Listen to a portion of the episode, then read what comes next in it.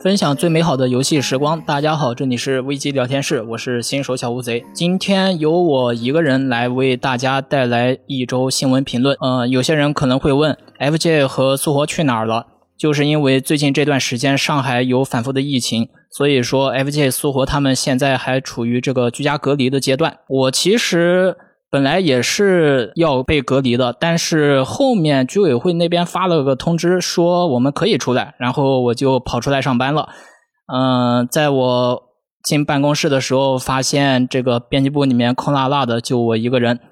但是呢，这个一周新闻评论该做还是要做的，所以呢，这一次我们还是来由我来盘点这个一周新闻。那这次的一周新闻呢，我是打算。向大家介绍一下这个最近索尼发布会的相关内容。除此之外呢，还有一些我个人比较感兴趣的话题和新闻。呃，内容方面当然是按照我自己的个人兴趣去选择的，所以说呢，也没有办法兼顾到所有朋友的需求，这一点还请大家见谅。首先，我们来说一下这个索尼发布会的相关的信息内容。那索尼发布会是在今年的三月十号早上六点。举办的，其实，在这场发布会正式亮相之前，就有爆料人提到了这个索尼会在三月份开上这么一场直面会。那这个爆料人名字叫做汤姆·亨德森，哎，熟悉他的玩家们应该一听到他的名字，也能想到他的之前的那些光辉事迹了。嗯，所以说呢，大家集体高呼一句：“汤姆·亨德森永远地神。”其实，在上一次新闻直播时，呃，我也预测了一些，就是索尼发布会上有可能出现的新游戏的情报。但是呢，很遗憾，在这一次的发布会当中，我之前的那些预测的情报一个没中，哎，这就比较尴尬了。看来我和大神的差距还是有点大的。好了，说回正题，这次的索尼发布会呢，一共提及了十二款游戏，其中包括之前尚未公开的新作，还有各种已公开作品的预告和新内容。我这次呢，会先针对四款游戏进行介绍。首先是这个史克威尔艾尼克斯的《Forspoken》，其次呢是卡普空的《打恐龙》。合作对战游戏，然后呢是这个策略类 RPG《神领编年史》，最后就是这个女神测神像的系列新作。我们现在一个一个的来介绍。首先，《Forspoken》在索尼发布会上公布了新的实际宣传片，预计十月份发售。这次的新宣传片中展示了女主弗雷与巨龙、魔物等怪兽作战的画面，这些画面在之前是没有公开的。另外一方面呢。本作也在本周宣布了延期，从原定的五月份发售延期到了十月十一号发售。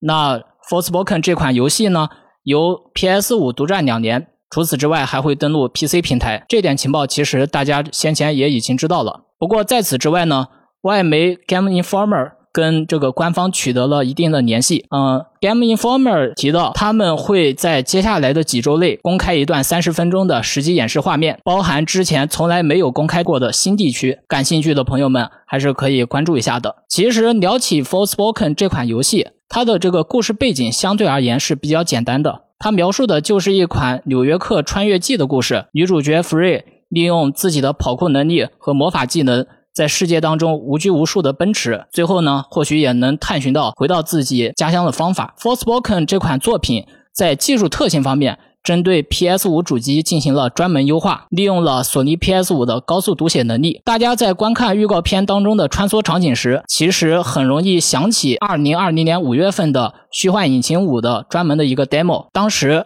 这个名叫。远古山谷的 demo 就展示了女主角在不同的悬崖峭壁上穿梭跳跃的场景。那我觉得这两幅场景前后比较起来还是比较相像的。那 PS 五的读写性能呢，不单单能带来流畅的游戏体验，而且我认为这一块它可以为玩法的深化创新。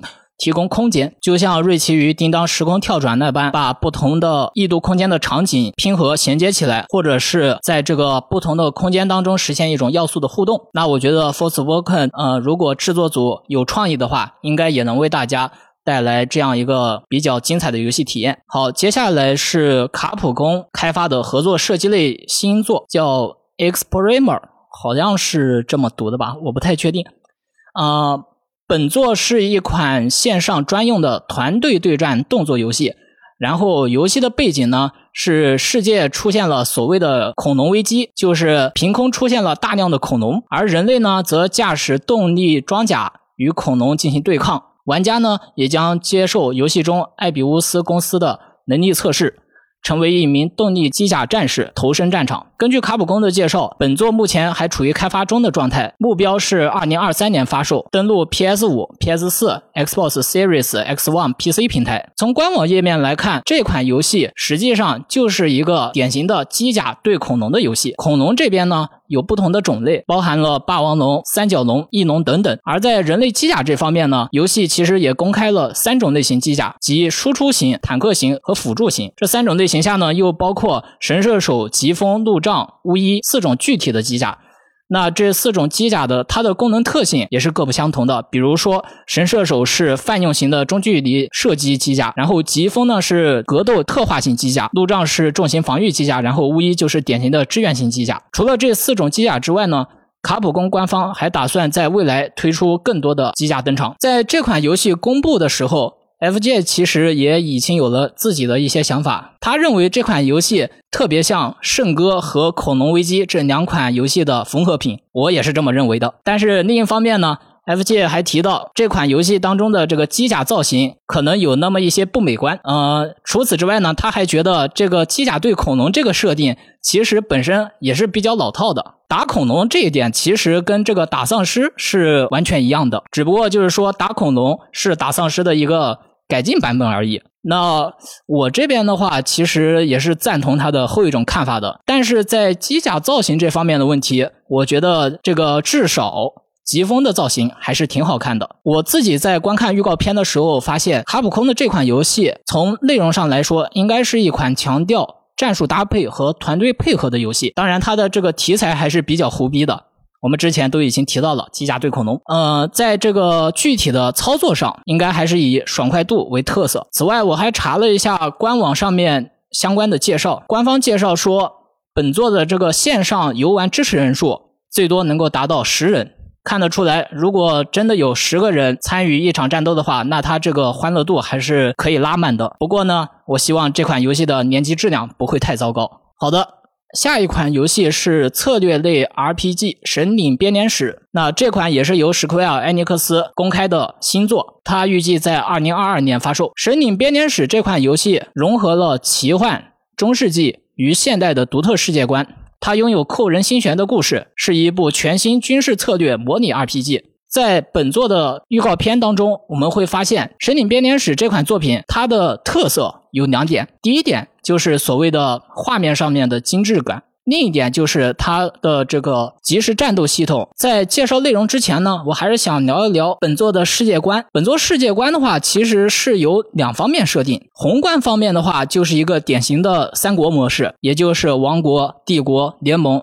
三角混战的方式，那这点设定呢？其实大家在三角战略当中应该也已经见识过了。不仅如此，在三角战略之前，火焰文章、公主同盟各种各样的战棋类游戏，基本上都有类似的设定。但是呢，在现实当中，这个政治体制与它这个王国代表的这个势力的范围，可能还是有一些区别的。游戏当中，通常情况下，帝国都是一些比较邪恶的势力。然后王国就是比较正义的势力，但是现实情况下哦，呃，帝国和王国之间可能没有那么大的差别，游戏只不过是一种理想化的情形演绎出来了。那说完了宏观之外，我们再来聊聊微观。这条微观主线呢，其实是玩家自己参与的这个南湖佣兵团。南湖佣兵团现在也在官方的介绍里面出现了，它似乎与整个故事的主线息息相关，但是具体有什么样的联系，这点大家还是不太清楚的。好的，说完了本作的世界观设定，再来聊聊本作的系统。我之前其实已经提到过了，本作的系统是一种即时战略，再加上这个技能的一种混合体。当然，实际游玩的时候，我的这个描述有可能不是那么准确。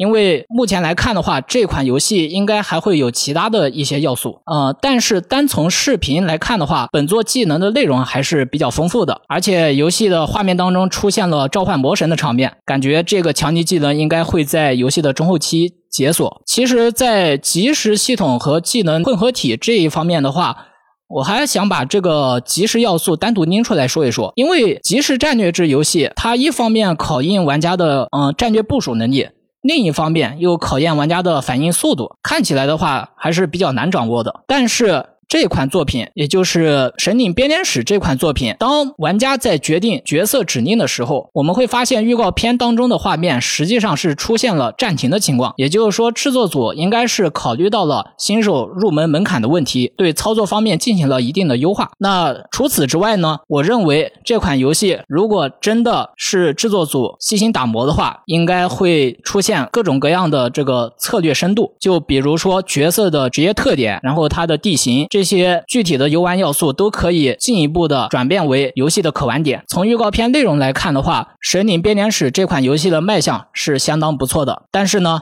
这款游戏的策略深度是否丰富，它的人物塑造是否饱满，目前看不太出来。所以说，这一点游戏的具体的品质如何，还是要看制作组自身的创意想法。那这款作品将于二零二二年内登陆 Switch、Xbox、PS 五等主机平台以及 PC 平台，个人还是。相当期待的。好，下面一款游戏就是《女神侧身像》系列新作，二零二二年内推出。嗯，这款游戏也是史克威尔艾尼克斯又一最新力作，它将登陆 PS 四、PS 五和 PC 平台。其实这款游戏公布的时候，可能有很多人还是没有想到的。而且另外一方面，新作并不是走一，并不是走传统的 RPG 路线，而是一款动作类 RPG。根据官方的介绍。此次的女神侧身像系列新作名为《女神乐园》，它将有着史诗般的故事、迷人的场景以及全新的高速战斗系统。除此之外，《女神乐园》也融合了女神侧身像系列的经典特殊攻击和连击系统。系列制作人泽本真树也对该作进行了一些一封寄语。泽本真树提到，《女神乐园》这部作品，它的定位是一九九九年女神侧身像的派生作品。《女神乐园》是一部以原创设定为展开的动作游戏。希望粉丝和玩家能够借此契机玩上一玩。嗯，其实聊起女神侧身像这个系列的话，相信它的系列初代原作，不少人应该都是比较熟悉的。呃，女神侧身像第一部作品应该是在一九九九年在 PlayStation 平台上面发布的。那游戏情节是以北欧神话为蓝本，有着独特的神话风格与游戏模式。然后二零零七年的时候，这部作品又推出了 PSP 版本。相信不少玩家都是通过 PSP 这个平台认识女神侧身像的。那女神侧身像它的系统比较独特，而它的剧情呢又非常的精彩，这是女神侧身像的一个独到的亮点。然后在初代之后，整个系列又推出了续作《女神侧身像二：希尔梅迪亚和外传：女神侧身像负罪者》。在这两款作品之后，好像就没有新的作品推出了。呃，因为这两款作品就是这两款续作，它的推出时间基本上都在零七到零八年两年间。也就是说，这一次是将近了时隔十多年之后，我们才看到了《女神侧身像》系列的新作。但是在讨论新作预告片的观感时，我个人感觉预告片的反映出来的游戏品质可能不是特别的好。啊，第一点呢，就是大家都评论到的。预告片女主她的正面特写似乎有点微妙啊，不能说是十全十美，只能说一言难尽。而且在我个人看来，她的这个正面形象确实感觉没那么漂亮啊。第二点呢，就是官方的游戏介绍里面提到了《女神乐园》新作，它继承了《女神侧身像》经典的特殊攻击和连击系统，但是从预告片内容来看，好像没有出现对应的这个。特定的 UI，因为在系列前作当中，大家都是可以看到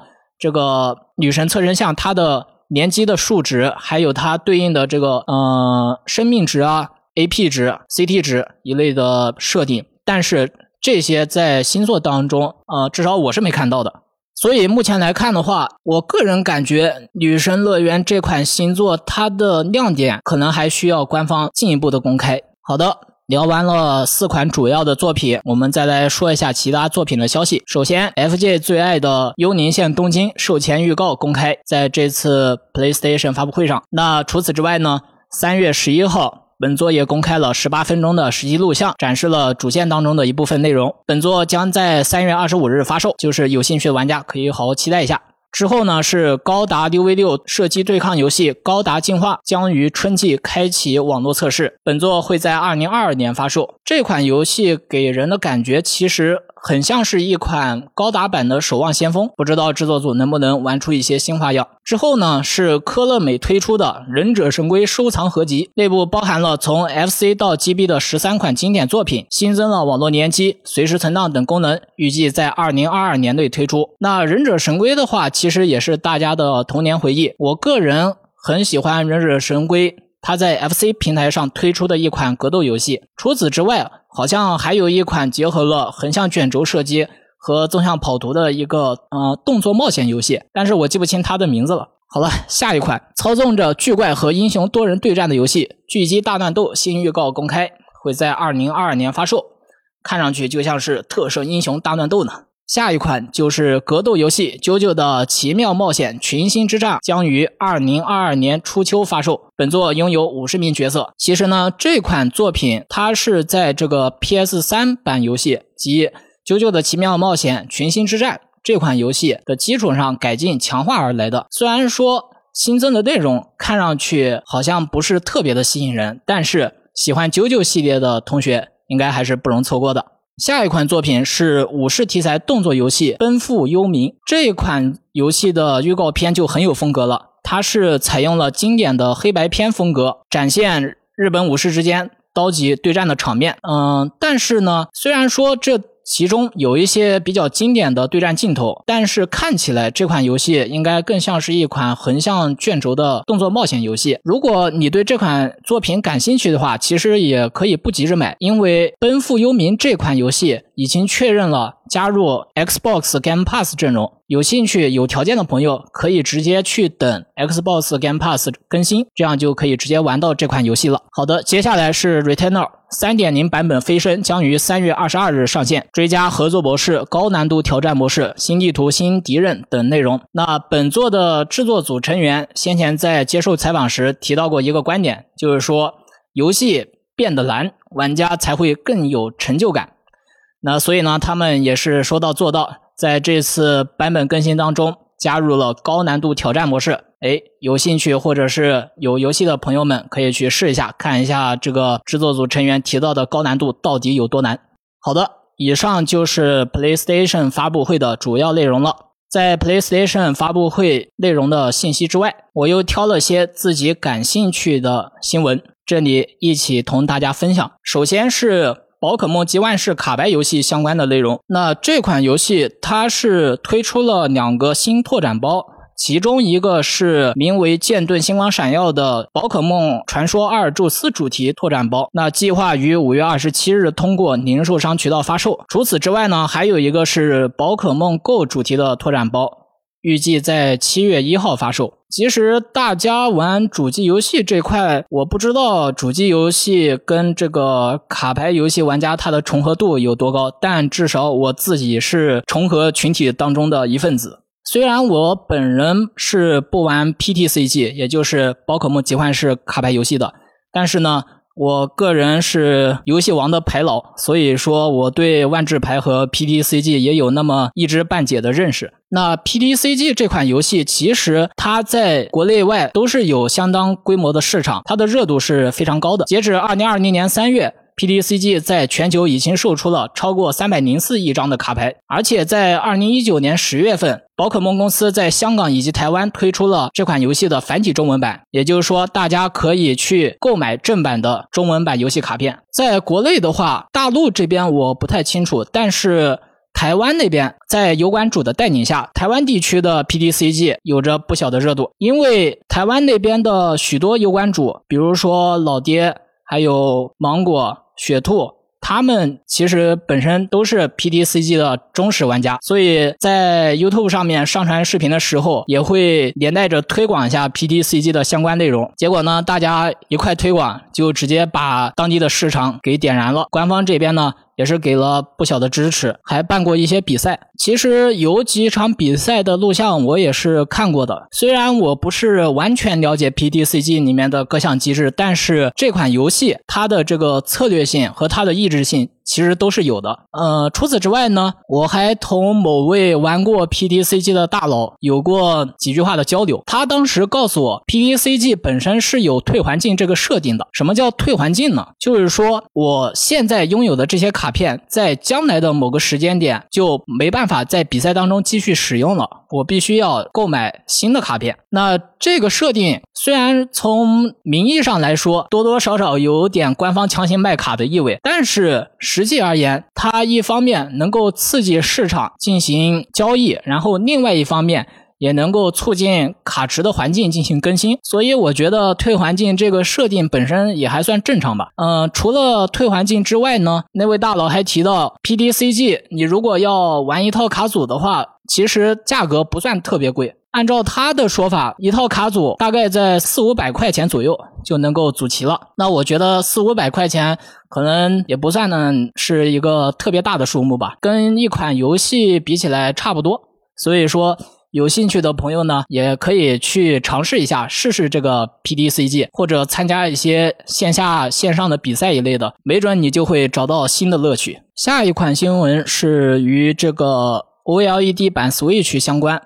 那在最高亮度长亮三千六百小时之后，OLED 版 Switch 终于烧屏了。其实，在之前的话，已经有一则新闻里面提到。让 OLED 版 Switch 最高亮度亮屏一千八百小时，那 Switch 它自身的这个表现还是相当可以的，它没有烧屏。哎，这次时间翻倍之后，终于出状况了。但是呢，三千六百小时换算成现实时间的话，也就相当于一百五十天了。那你在这一百五十天当中，以连续同一个画面持续高亮三千六百小时，这个说实话也不太现实。大家平常玩一次的话，三到八个小时左右就差不多了。那所以说呢，他的这个实验者也特地提到，在 Switch 的寿命之内呢，玩家完全不用担心烧屏现象的出现。嗯，其实除了烧屏现象这一块，在新款 Switch 刚推出的那段时间，就有一些传闻说，这个老任从其他厂商那边。套出来了一些 OLED 屏幕，然后再装在这个新版的 Switch 上。嗯，这种传闻呢，我实话实说啊，大家闲着没事的时候听个乐子可以。不要当真，因为它这一块实际上屏幕都是有专门的 OEM 代工生产线的，你不可能随随便便就从其他的厂商那边套过来，这样子的话就太滑稽了啊！当然了，除了烧屏问题的话，我其实还有一个方面想聊的，就是所谓的健康问题。大家在用这个 OLED 版 Switch 用久了之后的，都有可能出现这个眼睛疲劳、闪烁眨眼的一些问题。那其实这个本身也是一个正常的现象。不单单是 OLED 屏，LCD 屏的话也会对眼睛产生损伤。在使用这些屏幕的时候，其实可以嗯多关注一下自己的这个身体健康方面的问题。OLED 屏的话，它是因为有这个 PWM 调光，它在这个调光的环境下，我们人的大脑可能就会感受到闪烁，然后就加剧两眼的肌肉疲劳。但是另外一方面，OLED 屏的话，它本身的这个蓝光伤害。其实也是存在的，但是和 LCD 屏相比的话，两者两者都有。嗯，所以说呢，在这块问题上，我们可以去遵循一些相对而言比较健康的使用习惯，就比如说避免长时间的注视，然后有这个夜间模式的时候，就尽量开夜间模式。嗯，还有这个 OLED 屏用户尽量不要。调为低亮度，长时间使用。那这些习惯呢，实际上都是有助于大家保持身体健康，缓解眼睛疲劳。哎，除了这个努力工作拼命玩之外，大家还是要注意自己的这个身体健康安全的。好的，以上就是我同大家分享的主要新闻。接下来我们来聊一聊下周会发布的新游戏。首先呢是三月十五号发售的 GTA 五次世代版啊，GTA 五这款作品实际上呢，相信不少人都玩过了，也算是横跨三个世代的游戏元老啊。这次在次世代主机上面亮相，应该还是会有一些人愿意尝试的。毕竟游戏的画面得到了强化，游戏的机制、它的读写性能什么的都得到了完善。哎，感兴趣的朋友们还是可以去试一下的。然后第二款就是《女神异闻录四：究极无敌被敲摔》这款作品将于三月十七日登陆 Switch、PS 四和 PC 平台。本作呢是二零一二年《女神异闻录四：午夜竞技场》的续作。类型上面是属于格斗游戏，而喜欢《女神异闻录》的玩家，或者说对格斗游戏不反感的玩家，可以去试一下。第三款作品呢是《纪元变异》，本作将于三月十七日登陆 PS 四、PS 五和 PC 平台。这部作品是一部国产独立游戏，入选过索尼的中国之星计划。它的特点呢是精美的像素风格，还有赛博朋克。那有兴趣的玩家呢，不妨也继续关注。第四款作品就是大家最近比较期待的《天堂的异乡人：最终幻想起源》。该作将在三月十八日登陆 PS 四、PS 五和 Xbox Series 平台。那这款作品融合了《最终幻想》初代的一部分设定，但在游戏类型上呢，是属于动作类冒险游戏。那喜欢动作游戏或者是喜欢《最终幻想》系列玩家都可以去尝试一下。好的，以上就是这期新闻电台的全部内容，不知道各位听感如何呢？嗯，其实这期节目本身准备的比较仓促。因为我其实也是在昨天晚上才知道 FJ 他们居家隔离这件事儿，然后带上准备时间的话不是特别的充分。那这一块呢，如果要有什么毛病问题的话呢，也请大家多多包涵。现在疫情其实还没有结束，有很多的小区街道目前都还处于封闭状态，但是呢，我还是。希望防护人员还有我们大家一起努力，嗯，尽量的驱散这场疫情。我在读研那段时间的时候，平常这个时候特别喜欢去上海植物园那边看樱花。三月份的话，樱花差不多也在开了，但是今年的话情况特殊，也不知道这次樱花行能不能去成。嗯，但无论如何吧，还是希望这场疫情能够早点过去。希望 FJ、苏活、柯泽还有九十九六爷他们都能够尽早回来。嗯，办公室满满当当的才热闹一点嘛。好了，如果各位有其他想法、有其他问题的话，也欢迎在评论区当中分享留言。危机聊天室，我们下一次不见不散。